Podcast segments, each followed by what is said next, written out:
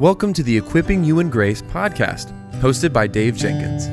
The Equipping You in Grace podcast is a podcast about helping Christians develop a biblical worldview in a conversational tone about issues inside and outside the church.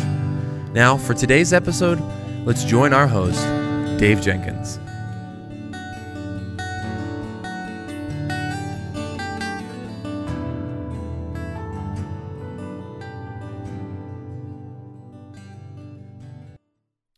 All right, everybody. Well, welcome back to the Equipping You in Grace podcast. My name is Dave, and I'm the host for this show. And on today's show, I want to talk about why every Christian needs to understand church history. And before we get started, we need to make clear what I mean by this because what I what I'm not saying is is that you neglect your Bible. You see, coming from the Reformation, the the Reformation wanted to help people to recover the Bible as a central place in the life of the Christian, meaning that they would read it daily and in the to be central in the in the in the preaching of the word so the pulpit would be central in the life of the church and in the ministry, in the practice of the church, and in the, the church's mission. So, to do this, they had a phrase called sola scriptura. Scripture is the final authority for the faith and the practice of every every Christian for every square inch of our life in Christ. Today we talk about when people talk about this, it's often thought, well, uh, you're just Bible people, Bible only people, meaning you're just against church history of of any kind. And so, what Bible only means is that we should know and understand Scripture. It's true that we are Bible first uh, people because we're to be like the Bereans, as we're told in Scripture, and to rightly handle the Word of God as we're commanded to do. But it isn't only that we're Bible only people, we are Bible first people as Protestants and as Reformed evangelicals. And still, we're not against history. Uh, as if we can come to our convictions apart from the Bible.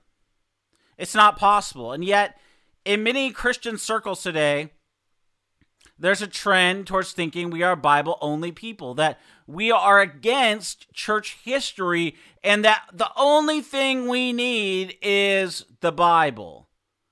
Yes, we should be a people formed and shaped by Scripture, but this does not discount the role of church history. For example, one of the most critical debates in the church's history, it occurred between Augustine and Pelagius. This debate would even shape much of the Reformation debate between Martin Luther and Erasmus, the outcome of which potentially demonstrated the necessity of a firm grasp of Scripture, as Martin, Martin Luther clearly demonstrated. In fact, the biblical theological insights of Augustine helped shape both Luther and Calvin, both of whom were instrumental in shaping many of the leading Reformed and Puritan theologians. And so, as Christians, we are not Bible only people, we are Bible first people. And by being a Bible first Christian, I'm advocating that we take the word, that we study it, that we rightly handle it as 2 Timothy 2:15 tells us. And so rightly handling the word is first done by grounding oneself in solid convictions about the Bible itself. But we must begin by asking where we get those convictions. And we, the answer is yes, the Bible teaches much about itself, but we also gain insights from others about what the Bible says, gaining a wealth of understanding from other learned theologians who have gone before us. In fact, Ephesians 4:11 tells us that the Lord gave us teachers, and this means we need teachers to rightly handle the word of God. And so when I when others suggest we are only Bible people, I would su- submit to you they are wrong. We are Bible first people because the Bible shapes and molds our thinking and our character. But even so, there there's nothing wrong with learning from people who rightly handle the Word of God. That's good and it's right. And and it's also important also to say that a discerning Christian knows the difference between saying they are a Bible only person and a Bible first person. They know this uh, difference because they understand that being discerning, it means testing, it means examining, it means analyzing what is being taught, which is Paul's meaning in 1 Thessalonians 5:21 when he says we are to test all things and to hold fast what is good. We are not to hold to anything that isn't biblical. We are to test, we are to hold fast to what is good. And many people today even suggest that our faith is our own, and in some sense, they're correct. But ultimately, our faith is not our own. Our faith belongs to God. Because as children of God, we belong to God. And we identify with the body of Christ, which means we also must align ourselves with those who have gone before us in Christ. It's popular today to, to think I'm a Christian and then to live your Christian life as if you're on an island like a lone ranger. That's this lone ranger Christianity. It misses a big chunk of what biblical Christianity is all about. Jesus brings sinners who were once destined for hell and brings them from the kingdom of darkness into the kingdom of the, the Lord Jesus. And without Jesus, there is no hope of having faith, let alone having an anchor for it.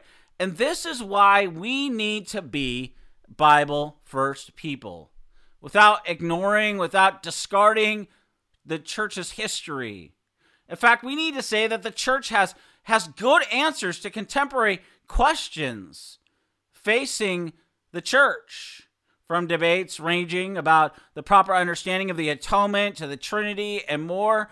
These are issues the church has dealt with and answered decidedly. And when we ignore the insights of church history, we open ourselves to error and to the shifting sands of theological controversy. In fact, it, it's important to say that church history it tells us not only what the church has taught about a variety of topics, but also why they mattered. In fact, the stories behind the various councils uh, uh, and and what led to them, for example, they help us understand what the framers of these councils were. Men of godly character who were Bible first and not Bible only people. They gathered together to talk openly from Scripture about issues facing them and their ministries and to come to biblical and faithful convictions responding to the issues of the day. In fact, the church, we need to say, needs to adopt this approach because we face challenges on every side challenges on, on gender, on sexuality, on social justice, on overreaching civil governments. My, my point is this Christians must learn from the scriptures first, but we also must learn from the church and how the church has responded to controversy. In fact, theological controversy has been an opportunity for the church to engage in doctrinal clarity on a variety of subjects. And this is vital because we're living in a time when history is not just being rewritten, rewritten to suit whatever and whoever is in charge and then taught to the masses, but it's also a time when history itself is doubted. And in America today, we have a cancel culture that is willing to tear down anything that isn't politically correct, that isn't politically expedient. Even if even if we remove real monuments that represent our nation's history, American citizens and members of the body of Christ are, are both in a fight to preserve the truth. And more and more, our history is being eroded away because of this explosion of rewritten or removed history. And if we refuse to learn from our history, we are doomed to repeat history if we will not learn from the sins and the mistakes uh, of those who have come before us. And when church history is neglected, we will be thrown back into a period of history known as the Dark Ages. Church history, though, gives believers many good reasons to have confidence not only in how the Lord worked through people in various areas eras of church history, but also in examples of how to stand boldly and steadfastly on the Word of God. Now, we as Christians, we have great answers from the Word of God, but we also have excellent answers in the in the history of the church. And we need to learn from Scripture, but we also need the example and the teaching of those who have come before us. And in fact, if we don't learn from those who come before us, we will be Bible only people when we should be Bible first people. You see, thoughtful Christians are those who know that we need to not only know what Scripture teaches, but we also learn from the insights and uh, as they've studied Scripture from teachers of the past, faithful, trusted teachers of the past.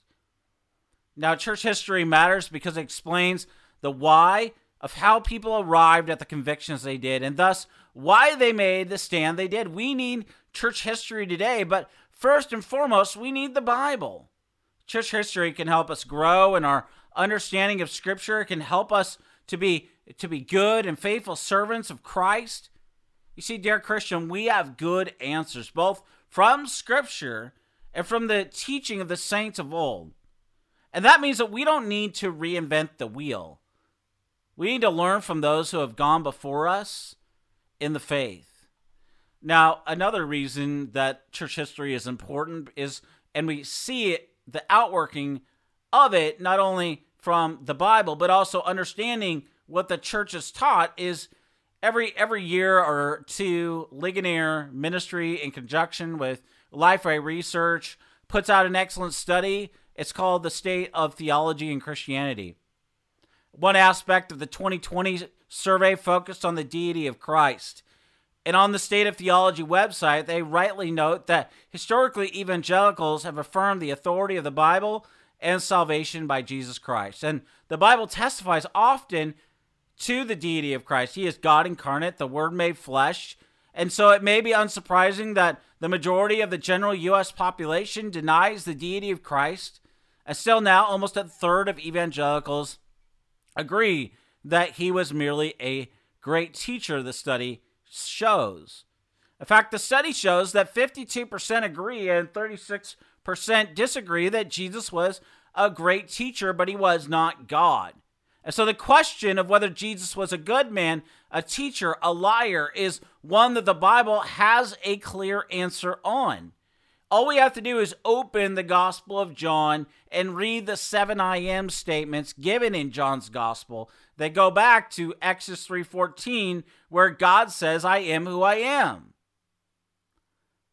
And we can also go to Paul's epistles and on and on. And where we learn is is that Jesus is fully God and fully man. It is not just that Jesus is who he says he is and he did what he said he would do, but that he would soon return in his second coming. In fact, church history has much to teach Christians today, and, and, it provides examples of responses to wrong doctrine with sound biblical doctrine. And so, as we dig in further in this episode, I want to give you some examples of this, of how the deity of Jesus is not only biblical, but it's the position that the church has stood fast on now for over 2,000 years. So throughout the first 300 years of the of the church, various heresies had come and gone. Few, if any, of the heresies would cause significant issues like those of Arianism. In fact, Arius had been a presbyter in the Alexandrian Church. Jonathan Hill, in the history of Christian thought, says this The Arians argue that God is, by nature, essentially uncreated and owes his existence to nothing. And that being so, they argued the Son could not be God because he owes his existence to something else, the Father. And if the Son was begotten by the Father, then there was a time when he did not exist, which is hardly compatible with being God. Moreover, how can there be two gods? Now, to break this down, Arius's belief centered on how the Son was not divine, but rather a creature or an archangel.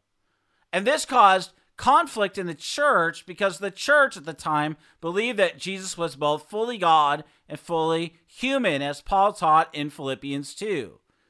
And at the Council of Nicaea, it was called to deal with the issues raised by Arius' excommunication and also to settle the meaning of what, uh, what doctrine was exactly orthodox. The Council of Nicaea ended up formulating a biblical response to Arius with the Nicene Creed. No other figure in church history shines as brightly as Athanasius. Athanasius was born in 295 AD. He quickly rose through the ranks of the Alexandrian church. He became a personal assistant to the bishop and, and was there at the Council of Nicaea in 325 AD. This man had a strong faith, a sharp mind. His, his argument was based on the belief that the Father and the Son are one. And so Athanasius argued that the divine will has nothing to do with the decision of the will. Jonathan Hill, in the History of Christian Thought, writes It is the nature of the Father to beget the Son, just as it is in the nature of the Son to be begotten. This means that the divine nature itself exists in this way, on the one hand, begetting, and on the other hand, begotten. And Athanasius was heavily heavily persecuted for holding the line on the deity of Christ throughout his life and also on the Trinity. At Nicaea, it was distinctly clarified what the church would believe, and Arius' views were strongly and roundly rejected. And as the church began to form, more attacks came against it, and so the need to clarify precisely what Scripture was was becoming more and more critical. And to determine what scripture was, they used the following test. One, the writer had to have been with Christ during his earthly ministry. Two, they, they needed to have been uh, apostles who, who believed to have been commissioned by Jesus himself. And three, they were authorized to spread his teachings. Now, the, the controversy on the person and the work of Jesus continued to rage between two of the East's most influential churchmen, Cyril of Alexandria and Nestorius, patriarch of Constantinople. Dr. Gonzalez in The Story of Christianity, the early church to the dawn of the Reformation, volume 1 says, this debate primarily revolved around who Jesus was. Was he fully God and fully man or not? Nestorius insisted Christ had two natures, while Cyril, branding this belief in two Christ, said he had only one. Now, Dr. Hill, in the history of Christian thought, writes this The Western Church stepped into this situation when Leo, Bishop of Rome, wrote a famous letter to Flavian known as the Tome, in which he approved of the condemnation of Eutyches. And Leo spoke of the two natures of Christ, one divine and one human. He taught that even after the incarnation, Christ retains these two natures, but he remains a single person, identical with the second person of the Trinity. And the controversy surrounding the person and the work of Jesus was settled at the Council of Chalcedon, and Emperor Theodosius in 451 AD called this council to solve this problem. And the council approved of Bishop Leo's teaching from the Tome and put forth the Chalcedonian Creed, an expansion of the Nicene Creed. Jonathan Hill, in his Handbook to the History of Christianity says this This creed agreed with Cyril that Christ was one person, identical with the pre existent Son. And still it agreed with Leo that after the incarnation, he possessed two distinct natures, one human and one divine. Now, the great Princeton scholar B.B. Warfield's work on the Bible is exceptional, but so is his work on the person and the work of the Lord Jesus. In fact, he says, in proportion as the grace of the saving God in Christ is obscured or passes into the background, in that proportion does Christianity slip from our grasp. Christianity is summed up in the phrase, God was in Christ, reconciling the world with himself. And where this great confession is contradicted or neglected, there is no Christianity. Well, Dr. Warfield is right Biblical Christianity is a revealed religion whereby God in Christ, as 2 Corinthians 5:19 says, he has revealed himself in Christ alone. In the incarnation, what we see is Jesus, fully God and fully man, came on a rescue mission under the sentence of death to save sinners. At the cross, Jesus said in John 19:30, "It is finished." And now Jesus pleads the merits of his own blood on behalf of sinners and they are saved. Jesus now serves as a high priest over his people, and he lives to serve as their advocate uh, and intercessor. And so, as we return again to the state of theology, the study shows that 52% agree and 36% disagree that Jesus was a great teacher, but he was not God. And as we considered in this show today, it's not only the Bible's teaching that is clear, but also the church's stand upon the word that matters. And to that point, what the study shows is how we view the Bible itself matters because Scripture reveals the truth about God who has revealed himself as the I am God. Seven times I mentioned the Gospel of John shows uh, how true this I am statements are the I am God in Exodus 3:14 is now the incarnate son of God and the son of man Jesus Christ. Biblical Christianity grounds itself in the truth of all that scripture teaches and so scripture is clear as the morning sunrise testifying of the glory of Christ to come and of Christ to return at the sunset of redemptive history. Christ is all and all throughout the Bible from the first words in Genesis 1 to the last words in Revelation 22, Jesus is at the center of all of Scripture. And the state of theology, it's a critical study for our times today because it shows where we are at in the history of Christianity today, right now. See, the deity of Christ is absolutely critical to the health and the well being of the church. Without the deity of Christ, Christians may as well rip out the New Testament from its pages. The deity of Christ is everywhere in the Gospels, where we see it in the miracles and the teachings of Jesus. In the epistles, we see it everywhere from Romans to Jude and in Revelation. As Christians, we don't have merely a good teacher, but we have one in Jesus who is fully God and fully man. He is not only a good teacher, but he is also the God man who alone can offer the forgiveness of sins because He alone is the way, the truth, and the life. And so, friends, today we have talked about why every Christian needs to understand church history. And the reason is very clear. We need to not only be Christians who are grounded in and shaped by Scripture, but we also need to be Christians who understand what the church has taught. You see, God has given us faithful teachers of the word in the history of the church. They they did what Jude 3 says. They they contended for the faith once and for all delivered to the saints. They they uh, when when asked they gave a reason as 1 Peter 3:15 says for the reason for the hope that they have and they did so with gentleness and respect.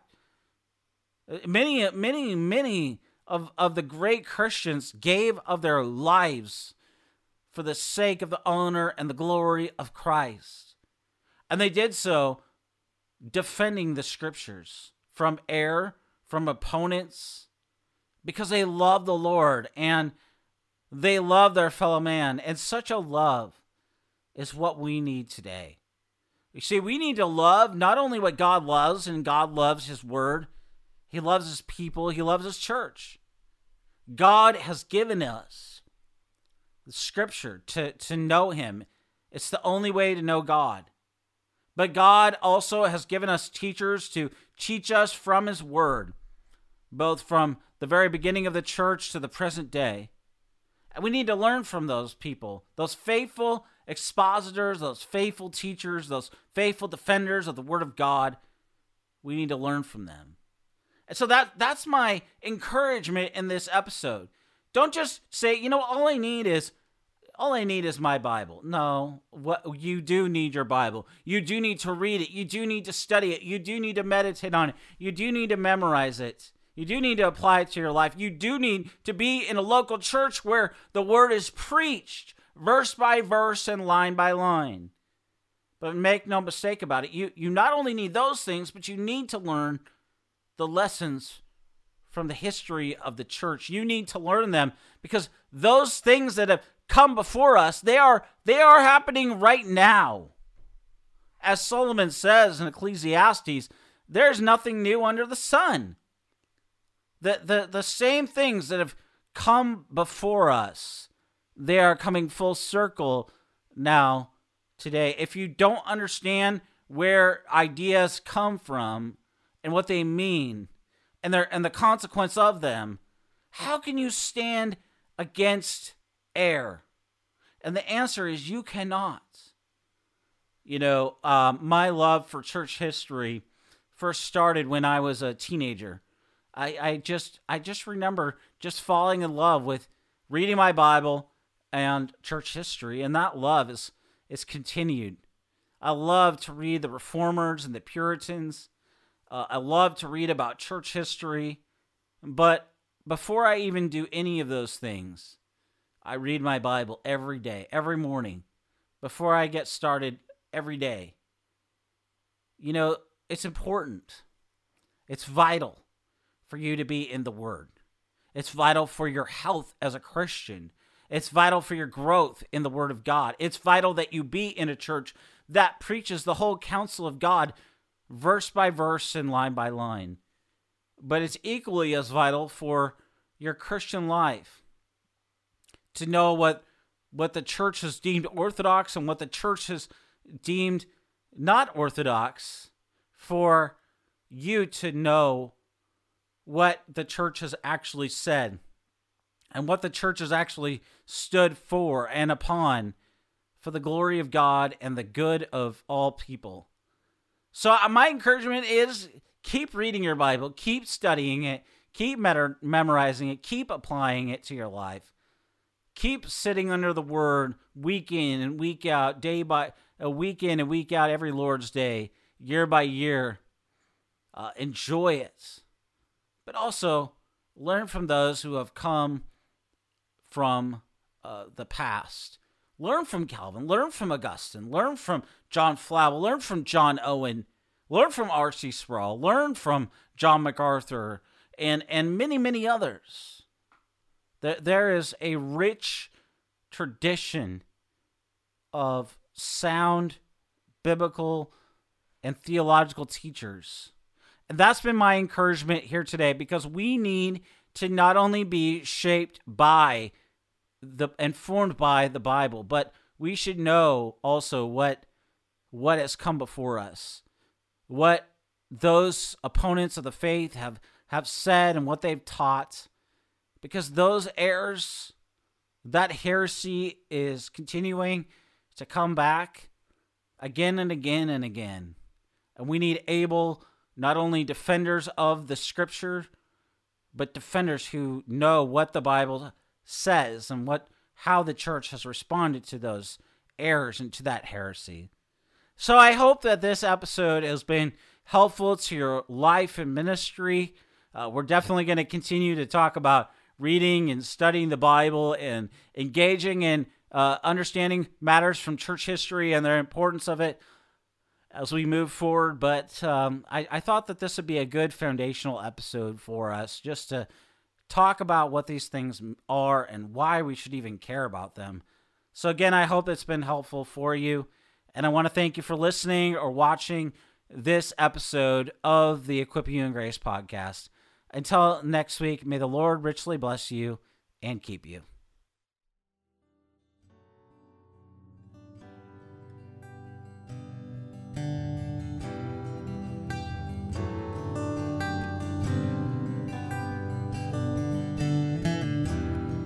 Thank you for listening to the Equipping You in Grace podcast. If you enjoyed it, please subscribe, rate us on the app, and share this with your friends and family on social media. If you want to find us on social media, you can find us on Twitter at Servants of Grace, on Instagram at Servants of Grace, or by searching at Servants of Grace on Facebook. You can also find this episode and many others like it on the front page of our website, servantsofgrace.org.